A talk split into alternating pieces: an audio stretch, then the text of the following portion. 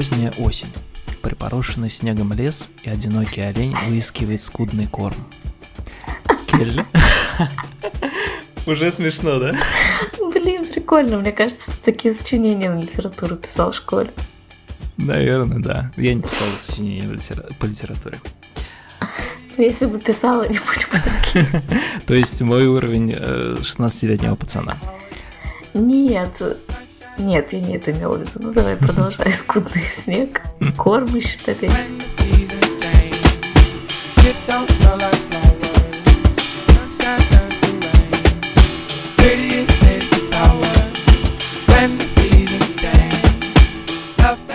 Привет-привет.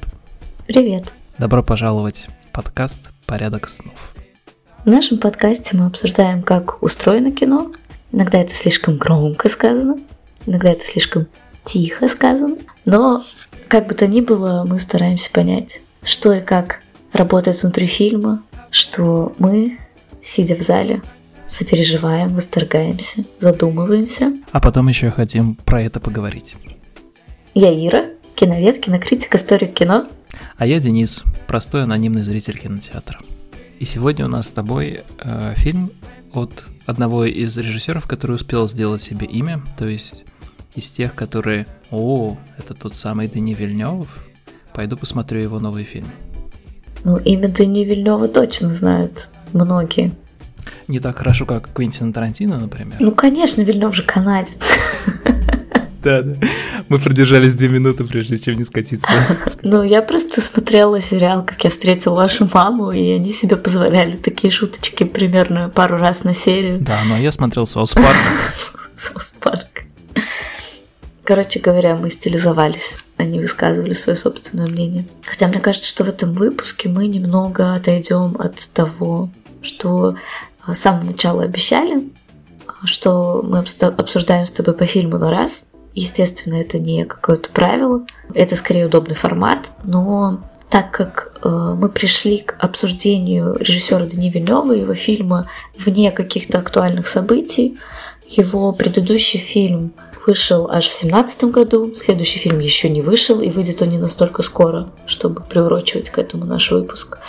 Ну вот как-то звезды сошлись, планеты сошлись. Да, конечно, я готов поддержать разговор о любом фильме Вильнёва, но, к сожалению, многие фильмы его я смотрел достаточно давно, помимо «Пленниц» для этого выпуска, и, пожалуй, это был «Враг» 2013 года и «Политех» 2009.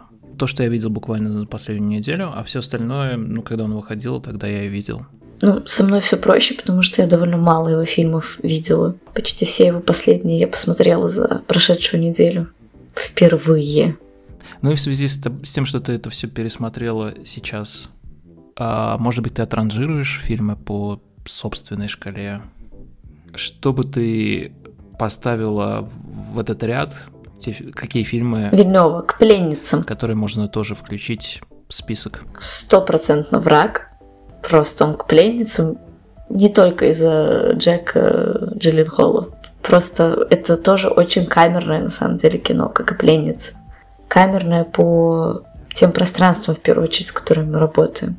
В этом смысле эти фильмы интересно ставить в стык, потому что «Враг» — это история про 2 идентичных людей, а «Пленницы» — это история про 2 детективов. Только один из детективов — это отец жертвы, а второй детектив — это профессиональный детектив. Но они тоже срабатывают частично как отражение. Просто драматургически.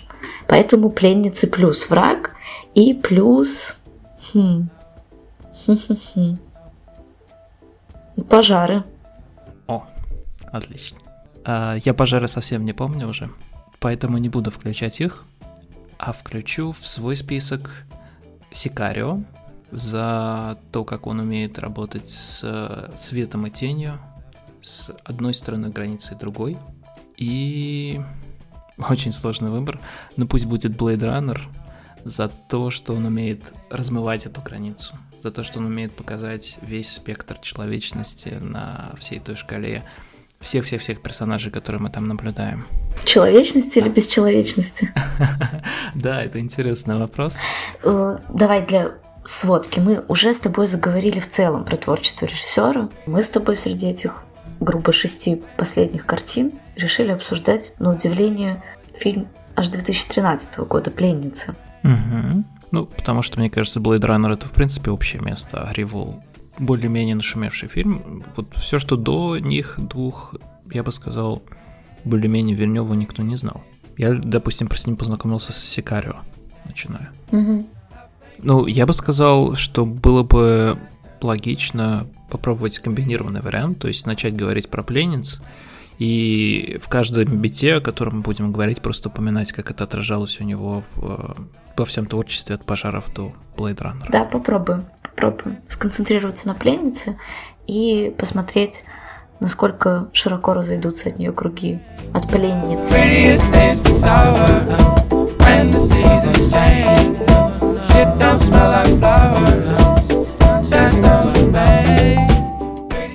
Я подготовил синопсис.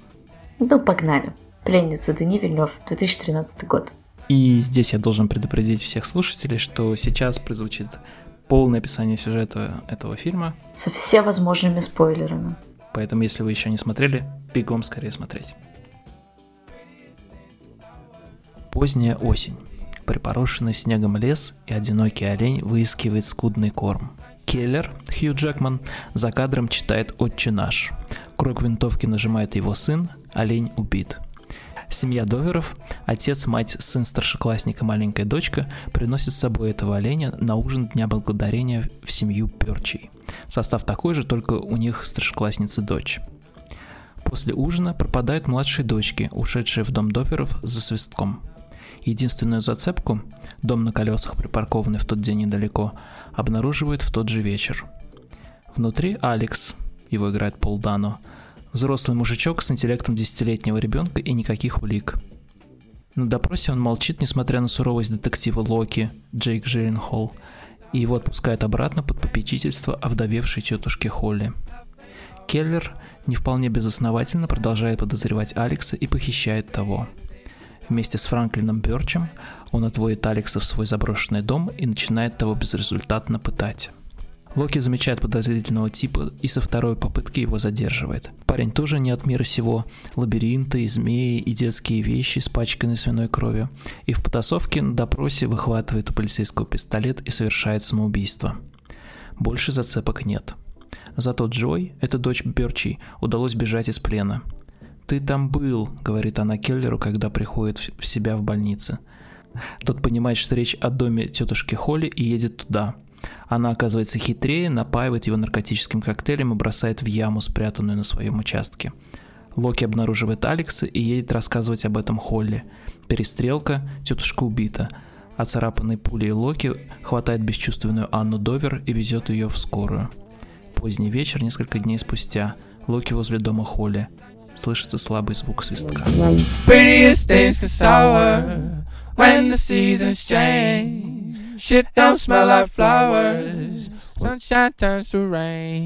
Итак, с какой из множества тем этого фильма мы начнем? Можно пойти в хронологическом порядке и начать с «Отче наш», то есть с того, какое место религия как таковая занимает в этом фильме. Подвальное. Интересное положение. О том, что у священника в доме в подвале находят труп, а бывшие проповедники у себя в подвале держат заложников. Поэтому я бы сказала, что религия здесь в американском обществе оборачивается скелетами в подвале. Да, и это очень интересно в том смысле, что, как нас учили на политологии, американское общество глубоко религиозно. То есть оно воспитано в протестанстве. Протестантизме. В довольно истовом его варианте. Хорошо, а пространство фильмов Вильнёва — это пространство религиозное, там есть Бог? Или это атеистическое пространство? Интересный вопрос, да, потому что я бы сказал, что ни до, ни после у него религия как таковая не выступает на первый план. Только внутри сюжета в «Пожарах», потому что там войны христиан, мусульман на территории. Может быть, речь не о религии как таковой, то есть не... Да, разумеется, никак. Она здесь становится очень специфической меткой драматургической. Она у нас прочерчивает параллели между несколькими персонажами, ставя их в одну линию, и срабатывает на дополнительные смыслы.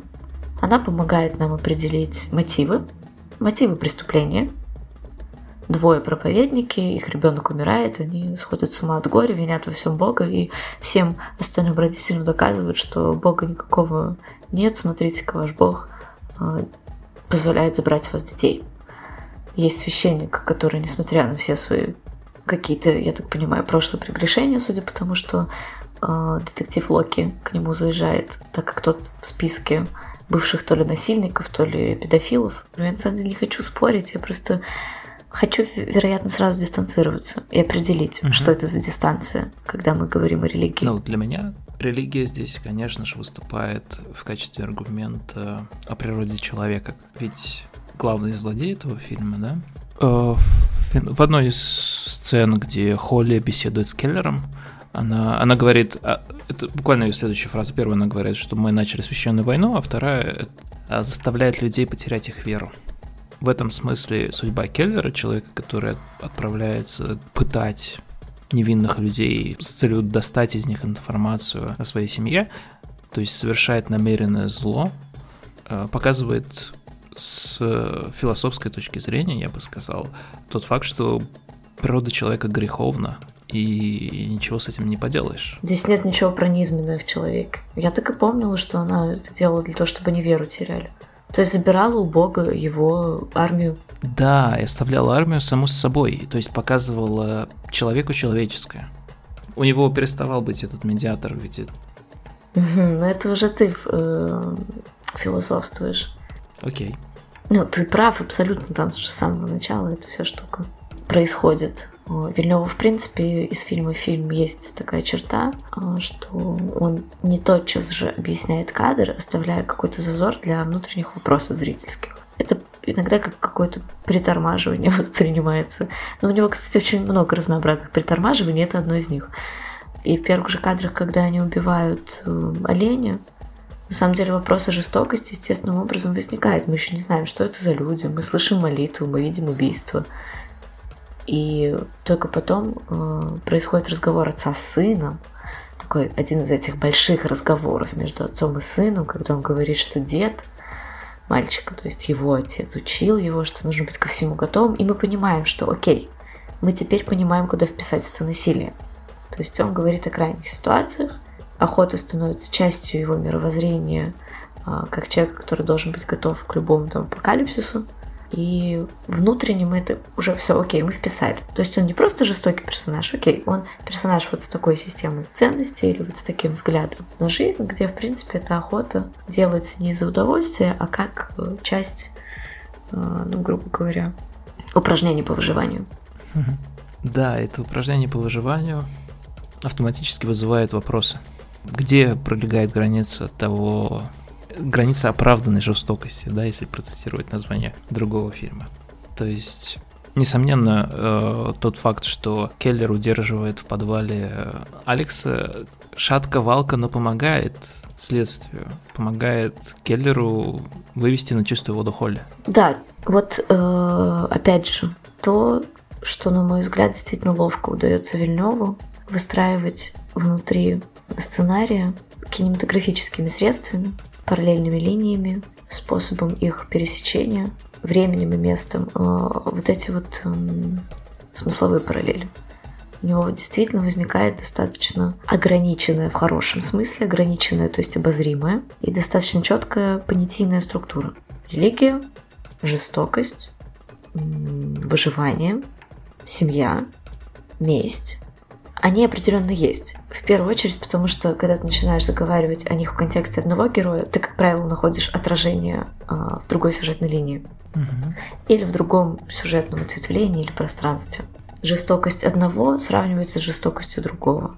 Любовь одного сравнивается с любовью другого. Способ выживать и относиться к вещам одного, соответственно, с другим. И это много где у Вильнёва проявляется. В фильме «Враг» это, в принципе, становится центральным сюжетом.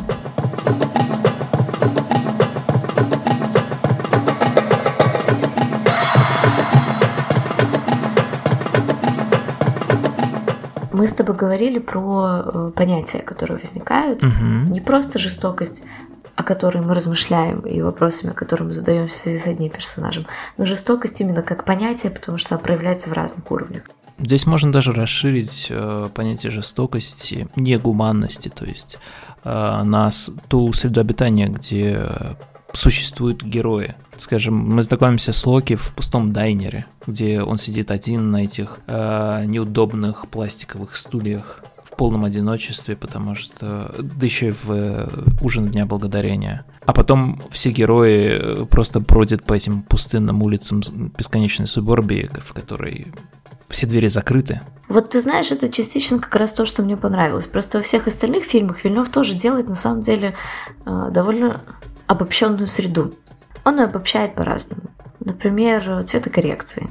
Или планами, в которых у нас большую часть этого плана занимает здание. Там есть люди. В целом в его фильмах есть люди. А здесь нет, он их убирает. И хорошо, потому что на самом деле во всех остальных его фильмах людей тоже довольно мало. Тех, на которых мы смотрим. То есть все остальные там появляются, но... Ну, в Blade Runner тоже нет людей лишних вообще. В фильме «Враг» есть. В фильме «Пожары» нет, на самом деле. То, что это экранизация пьесы, Вильнёву многое в театральности нужно. Он как бы выводит героев в это условное пространство. И в этом смысле, возможно, «Пленница» становится для меня фаворитом во всей этой истории, потому что здесь он работает с чистыми средствами для этого. Он реально вычищает улицы, дайнеры и так далее. Хотя ты прав, это, конечно, срабатывает и как характеристика неприютности этой среды. Но она, собственно, у него есть и во всех остальных фильмах. Такая она у него тоже там. Не то чтобы очень располагающая. А здесь он это делает вот именно что в чистом виде. Отлично. Один дом, пошумели, семьи дружат, все дела. Второй дом, комнаты, горе, пустые улицы, минимум коммуникаций. И единственный момент, где это пробивается, это в сцене, где все приносят свечи к дому Берчи. Да, и это чуть ли не первая сцена, где у нас появляется та самая цветокоррекция, которую я могу назвать с легким сердцем фактически желтым виражом, которым очень часто пользуется на самом деле Вильнёв. Потому что всегда до этого цвета очень умеренные, но они натуральные. Асфальт, кора деревьев, небо, мы их различаем. А вот, собственно, после этой сцены скопления людей, все, мы выходим в ряд ночных сцен, и у нас все это перекрывается просто единым цветовым оформлением. И мы приходим к тому, что он делает во всех других фильмах. А что он делает? Ну, то, что я говорила про обобщение среды за счет единого, например, цветового решения, когда все желтое. Условно, как в Blade Runner мы имели такие условные чаптеры, да? Открывающиеся сине-зеленая сцена в одном месте, за которой следует там... условно какая-то зеленая сцена в другом пространстве, с другой атмосферой. Ну, Blade Runner мне в этом смысле вообще напомнил какой-то...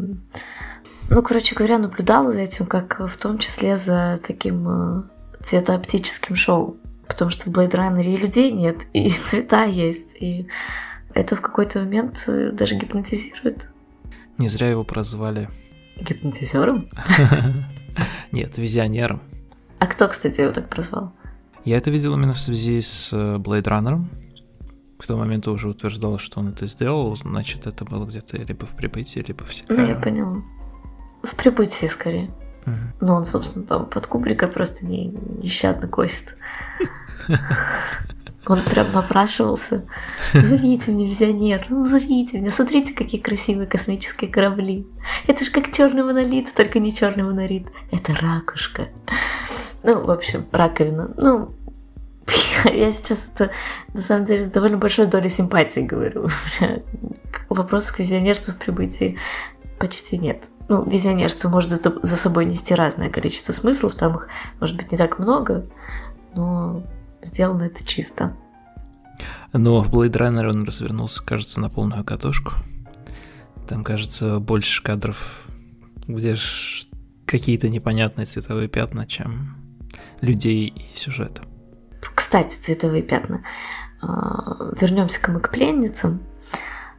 Есть совершенно прекрасная сцена, где, наконец-то, все то, о чем мы с тобой говорили, неприютное.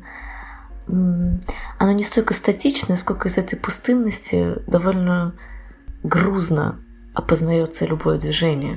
То есть у нас довольно большие пространства, и в них не очень много движений. И оно не быстрое, и монтаж не быстрый. То есть статика не в непосредственном отсутствии движения, а в том, что мы его воспринимаем довольно тяжелым. Так вот, в какой-то момент этот мир приходит таки в движение, причем именно за счет того, что у нас вдруг размываются все эти краски, все эти конкретные очень очертания. Когда все-таки получается у Локи спасти Анну, дочку Келлера, он хватает ее на руки, его подстрелили, и ему в глаз течет кровь, валит мокрый снег, на самом деле, который превращается в огромные капли дождя на лобовом стекле, и он несется, скользит, ничего не видно, огни, мерцание, кровь, и ты за счет этого мерцания пятен, во-первых, физически ощущаешь, что он тоже, что и он, потому что примерно так он, пожалуй, это все видит одним полузакрытым глазом. С другой стороны, это, конечно, очень эмоционально насыщенный момент ровно за счет того, что все вдруг начинает мерцать, все начинает быть в движении. Да, да. По поводу этой сцены у меня есть две ремарки. Первая — это вот он уже практически снимает путешествие 2001 Стэнли Кубрика из нашего пространства в вот это вот надмирье, я не знаю, как это правильно назвать, в это пространство инопланетян. Ну, то есть фактически все тоже визионерство лизергиновое конца 60-х, начала 70-х. Второе, что меня посетило, когда я смотрел эту сцену вот во второй раз сейчас, это, да, как будто Орфей спасает свою Эвридику из вот этого царства того, что остается позади него. Мира... Теней? Мира, где нет Бога, да, мира, где нет веры, я бы сказал. Куда-то в наш мир. А затем ему приходится вернуться еще разочек и достать из-под земли уже Келлера. Ну, подожди. Очень красивое сравнение. Но сейчас вот я просто могу что-то не помнить. Мне просто кажется, что Орфей-то наоборот, из-за него Эвридика осталась там навсегда. Да, да. Герой Джилленхола не оборачивается, он спасает. Он оборачивается. Напорачивается? Я очень в эти моменты переживала, что он сейчас в кого-то врежется, поэтому запомнила. Но на самом деле не важно. Впечатление важнее. Я серьезно, впечатление важнее. Угу. Если у тебя есть впечатление, что он не оборачивался, оно так сработало.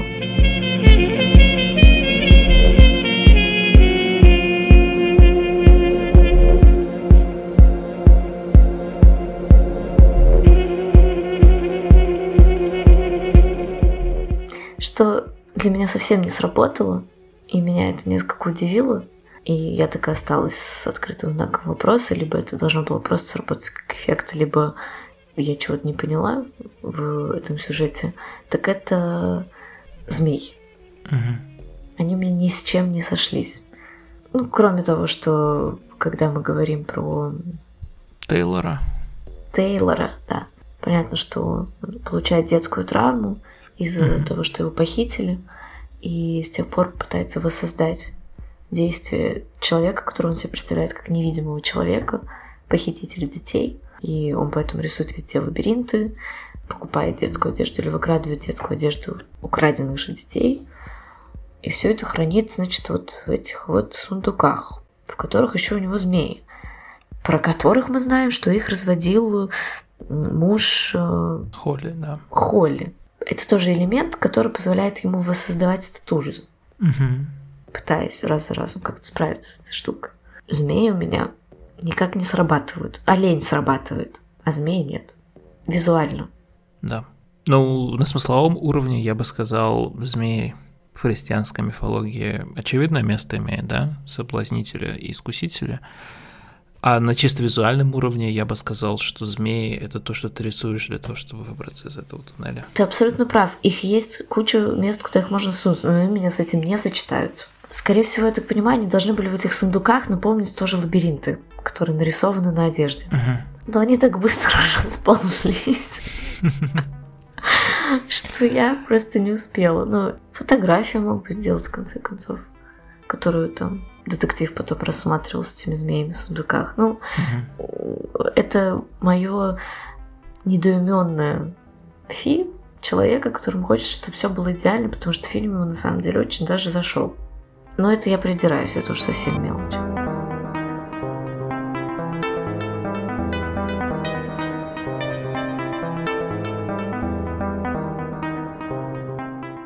Но если мы говорим о том, как одно отражается в другом, интересно в этом смысле видеть методу, которую использует один из двух главных героев, Келлер. Он похищает Алекса для того, чтобы узнать, кто похитил его детей. Mm-hmm. То есть здесь отражение практически гомеопатическим способом, то есть подобное притягивается подобным. Он похищает для того, чтобы узнать про похищение, что-то такое. Mm-hmm. Келлер в этом смысле как представитель религиозного сознания, в том смысле, что религия как таковая окружает его жизнь и формирует его как человека. Мне кажется, его формируют эти отголоски паранойи 60-х о ядерной войне. Красиво, красиво, да. Но, тем не менее, он все равно встраивает это в некоторую религиозную концепцию, да. Может быть, не очень религиозную, но я скорее не про это, а про то, что он воспроизводит в своих пытках важную вещь для религии — инквизицию. Через пытки, через очищение в страдании, пожалуйста, признай то, что ты похитил этих детей, и скажи, где они есть. Локи, оказывается, в этом смысле какой-то, за счет своего пейджа, применяет более-менее похожие методы, но уже такие более в рамках, с уважением к человеку. Чисто психологическим насилием. Хорошо, и что это с ним делает? Он перестает быть животным, он является просто человеком, или он становится человеком лучше, чем Келлер? Зачем нам эта градация насилия? Я как бы оценила твое наблюдение, но я не понимаю. В этом смысле он оказывается на каком-то срединном положении между двумя абсолютными фанатиками. Одни, теми, которые считают, что абсолютно все люди плохие, да, это тетушка Холли, и их всех нужно каким-то образом отлучать от веры, и человека-Келлера, который персонально фокусируется на ком-то одном, кого подозревает в том, что вот он уж точно виноват. Я не включала абсолютно детектива в историю про похитителей, то есть отца Ханны, и про Холли. Для меня герой Джилленхола Локи — это лакмусовая бумажка. Обычно, опять же, у Вильнёва есть какой-то такой странный персонаж, который реагирует на происходящее, и его игра, в общем-то, оказывается физиологическим проявлением эмоциональных посылов, которые он передает в этой среде. Первое, что здесь совершенно замечательно сделано для детектива, это то, что у него шаг за шагом ничего не получается. Наконец-то, спасибо. Вы мне показали работу детектива, которая не идеально выстроена на ряде улик, которые приводят нас. Они приводят, и это действительно ряд улик. Но каждый раз, когда мы наталкиваемся на новую, она кажется абсолютно не связана с предыдущей, и из-за чего детектив психует, начинает психовать. И это делается довольно медленно. У нас не так уж много там экшена, у нас довольно много наблюдений, хотя моменты с экшеном определенно есть. Погоня за Тейлором, когда Локи замечает его у дома Джой, Берч. Он странно себя ведет, человек в капюшоне подходит, гладит детскую игрушку, или он поставил ее, оглядывается на детектива. Ну, такая что-то очень-очень жанровое, значит, какой-то подозрительная личность, которая начинает быстро удаляться, когда на него обращает внимание человек, отдаленно стоящий от всей толпы. Ну, значит, там возникает у нас погоня. Что к чему, непонятно. Принесет это какое-то понимание происходящего? Абсолютно нет.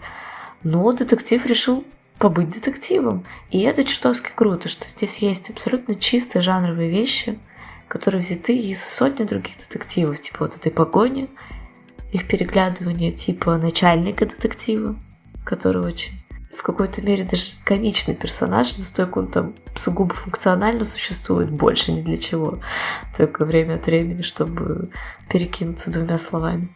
с Локи. Да и Локи, когда он появляется в участке, я сейчас не про комнату допроса, а именно когда он тут просто среди своих коллег. Это, в общем-то, история ни про что, но как только он выходит на эти пустые улицы и пытается хоть что-то в этом пустынном вообще городе, а, судя по всему, и мире найти, пустынном мире, полном насилия, то, в общем-то, у него мало что получается.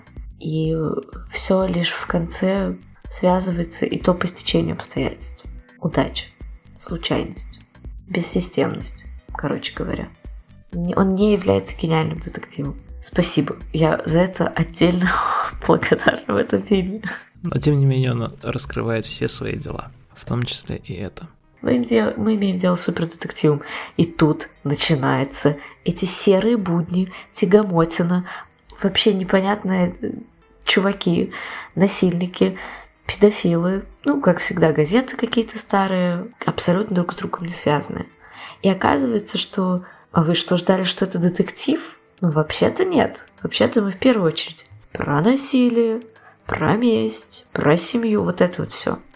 То есть мы отклоняем, уводим в сторону историю про детектив как жанр и включаем детектива как персонажа вот в это пространство, которое смыслово, понятийно обрисовывает Вильнёв.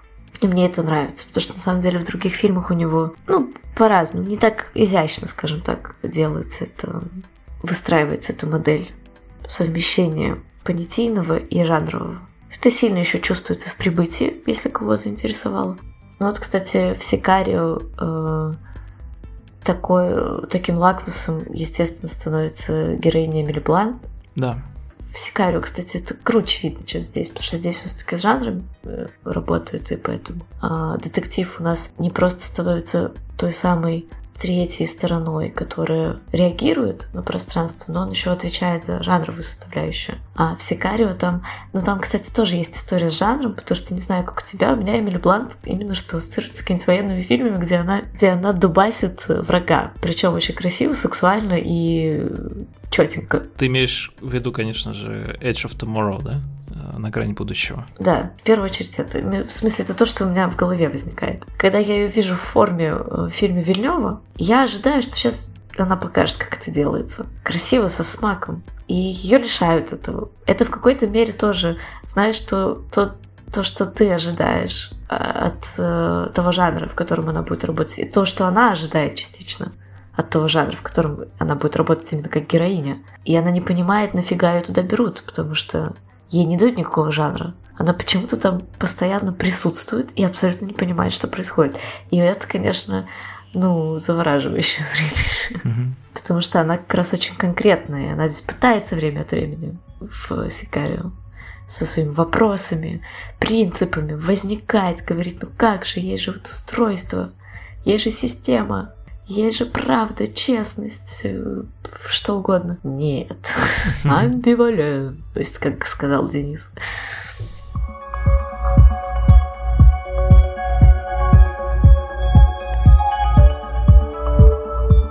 Ты вот этим своим монологом, на самом деле, уже ответила на незаданный мной вопрос.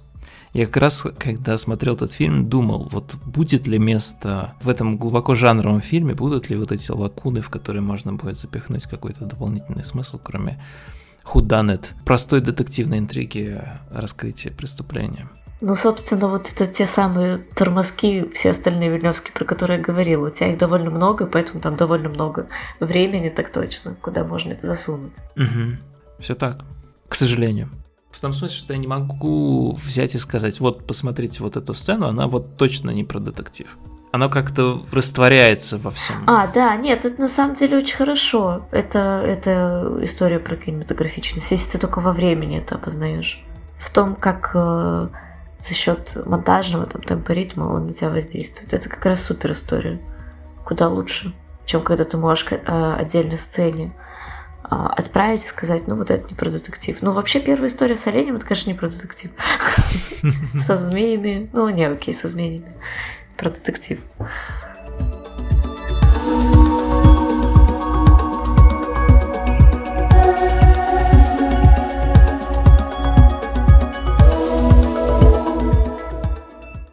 Ой, а можно я зацеплюсь за слово «монтаж» сейчас? И пожалуйста. Разверну, я специально для себя выписал, целых 4 момента в этом фильме, когда монтаж делает не то, что обычно мы привыкли от монтажа. Не видим, как Франклин, который возвращается после очередной ночи пыток домой, это отец Джой. Он не говорит своей жене, где он был. Он просто с виноватым видом садится на ступеньки и кат. Точно так же это продолжается в еще 3 сценах, когда этот самый Тейлор забирается в дом, опять же, к Бёрчам и ходит по нему, хочет зайти в одну из дверей, кат. Это ровно тот же эффект, с которого мы начали. Когда у тебя это происходит уже не на внешнее монтажное, сложение монтажной истории, как про героев, а на внутреннем уровне. Помнишь, я говорила о том, что мы видим сцену, где они убивают животное, и мы начинаем задаваться вопросами. И в следующей сцене он дает на них ответы. Так вот, между персонажами, во-первых, ответов для самим персонажами дождаться, он делает ровно то же самое. Ну, с женой, в случае с Бёрчем, ответ будет. Да. Нужно его дождаться. Но это ровно та же самая логика, недоговаривание. В сцене, как раз во второй, о которой я говорил, там нужно додумать. Потому что о том, что произошло, так смутно мы сможем догадаться только когда, соответственно, Франклин и Нэнси возвращаются домой, и на них почему-то огрызается их дочь. Попробуйте в следующий раз оставить меня одну. Почему тебе это кажется странным? Там как раз все очень чисто сделано. Ты понимаешь, что кто-то появился в доме, и ты ожидаешь, что он что-то сделает с их дочерью. У тебя возникает это пространство триллера. Но потом как бы Вильнёв водит тебя за нос, и нет, все нормально. А в чем здесь неожиданность? Интересно в этом смысле его как раз кинематографическая составляющая. Если ты говорил о том, что он предоставляет нам пространство хронометража фильма для того, чтобы мы додумали смысловые нагрузки. Здесь он удаляет пространство фильма, фактически играя с жанром как таковым, да, абсолютно в негативном пространстве. То есть удаляя какие-то ключевые сцены, которые могли бы быть ключевыми в других. Все абсолютно правильно, только про, мне кажется, в смысле очень классно это негативное пространство, это я обожаю вообще. Есть очень мультик просто классный, который так называется, но неважно, мне очень нравится это словосочетание. Но я бы сюда не включала сцену про Бёрчей. Можно включить, поскольку таких монтажей еще несколько, я бы включил туда сцену, когда Локи обнаруживает Алекса, запертого в старом доме Доверов. И вот он только подходит к этому месту, где этого Алекса удерживают. И все, да, дальше. А зачем? Уже и так понятно, что там будет зачем-то показывать. Он плавно заходит, и вот он уже собирается открыть тайну, а мы этого не видим. Мы не даем пространства для реализации. И финал, конечно же, когда мы слышим слабый звук свистка, и ровно в тот момент, когда Локи понимает, что это за свисток, и что он может значить, титры. Это точно такое же обрубание жанровой составляющей. Да? Что же все-таки случилось с Келлером? Потерял он ногу? Сколько лет ему дали за то, что он посадил невинного человека? Или хотя бы титры какие-нибудь? Ну да, нет, в смысле ты прям супер отметил с монтажом. Видишь, что любовь к режиссеру творит?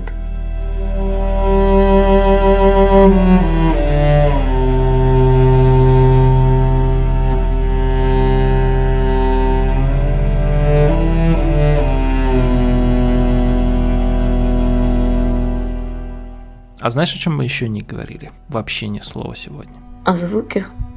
О Йоханне Йоханнссоне, правильно, да. Ну, поговори, родной.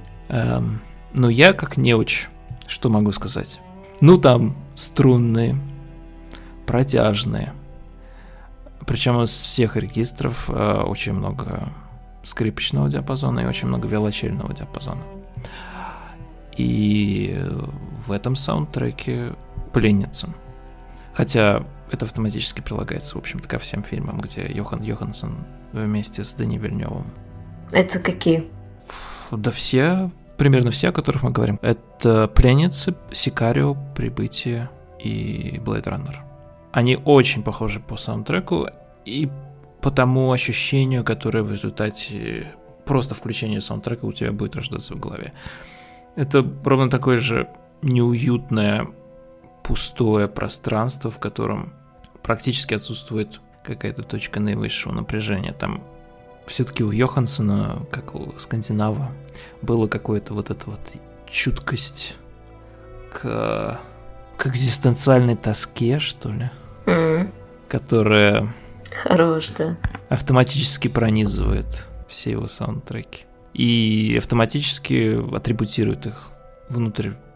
Люди говно, потому что саундтрек диктует нам. Это я про «Пленниц» сейчас. Или саундтрек такой, потому что люди говно.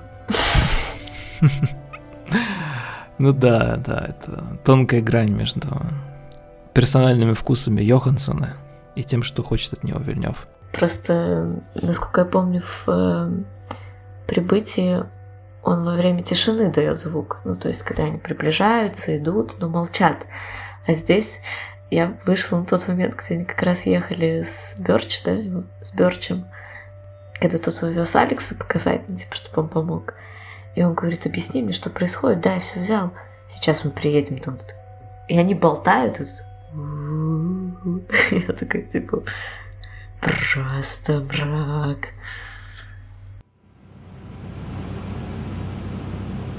Did you bring your change of clothes like I told you? Yeah. You gonna tell me why? It's better if I just show you. Show me what?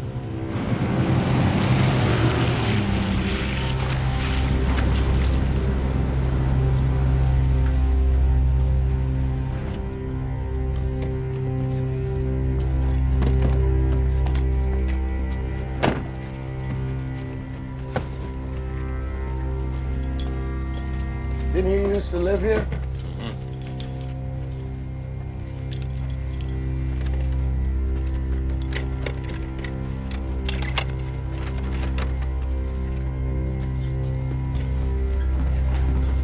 Close the door, lock it.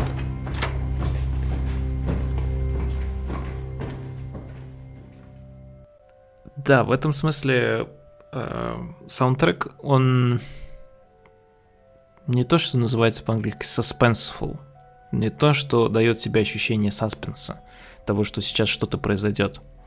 Он скорее про атмосферу. То есть он работает на территории True Detective. Ну, он скорее про то, что уже все происходит, и происходит нехорошо. Да. Состоявшееся зло.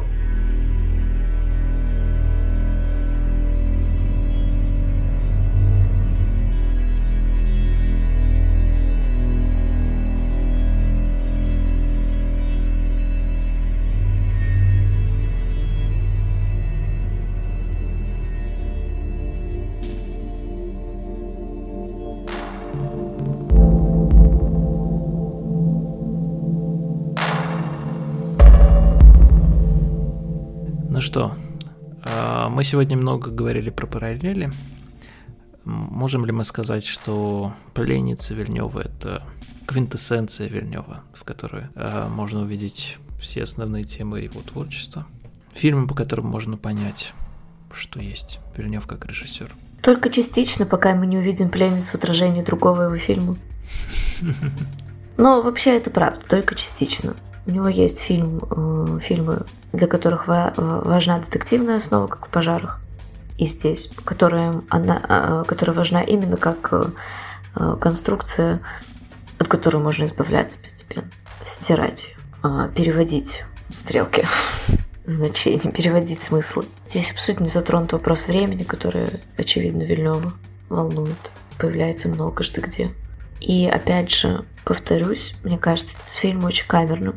И судя по тому, каким образом это сделано, оно Вильнёву вполне себе приносит удовольствие как режиссеру. И эта камерность тоже важна, потому что нет, она не присуща всему Вильнёву.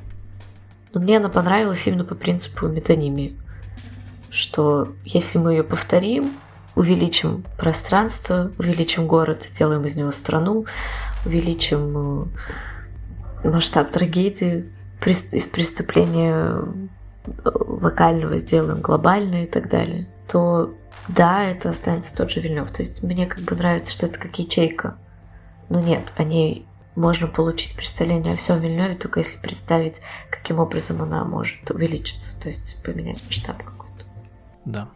Ну, со своей стороны скажу, что я тут человек предвзятый, поэтому я считаю, что вообще все фильмы Вильнёва надо смотреть.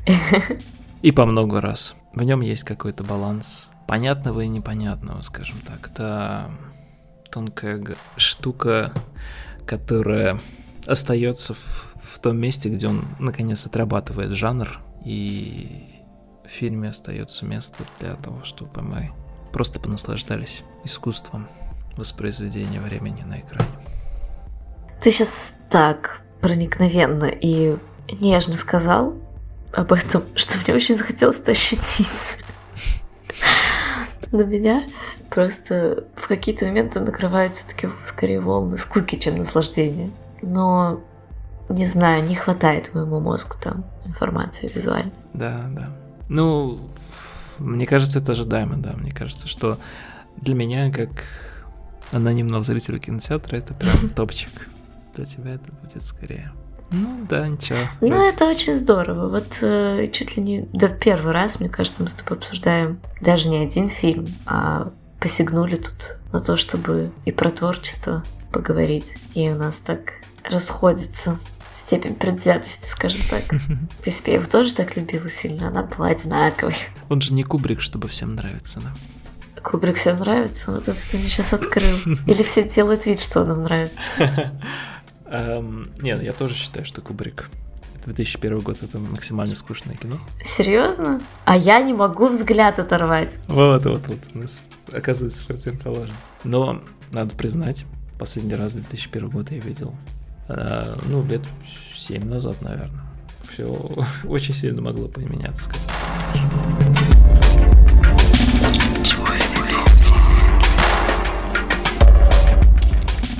Ну что, будем прощаться?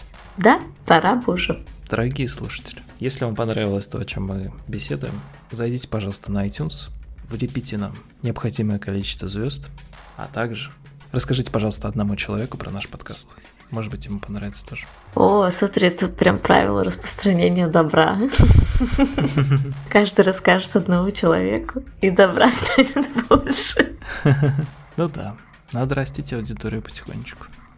А еще у нас, у нашего подкаста есть профиль в Инстаграм и почта, на которую вы можете писать ваши пожелания и предложения. Ну что, до новых встреч. Пока-пока.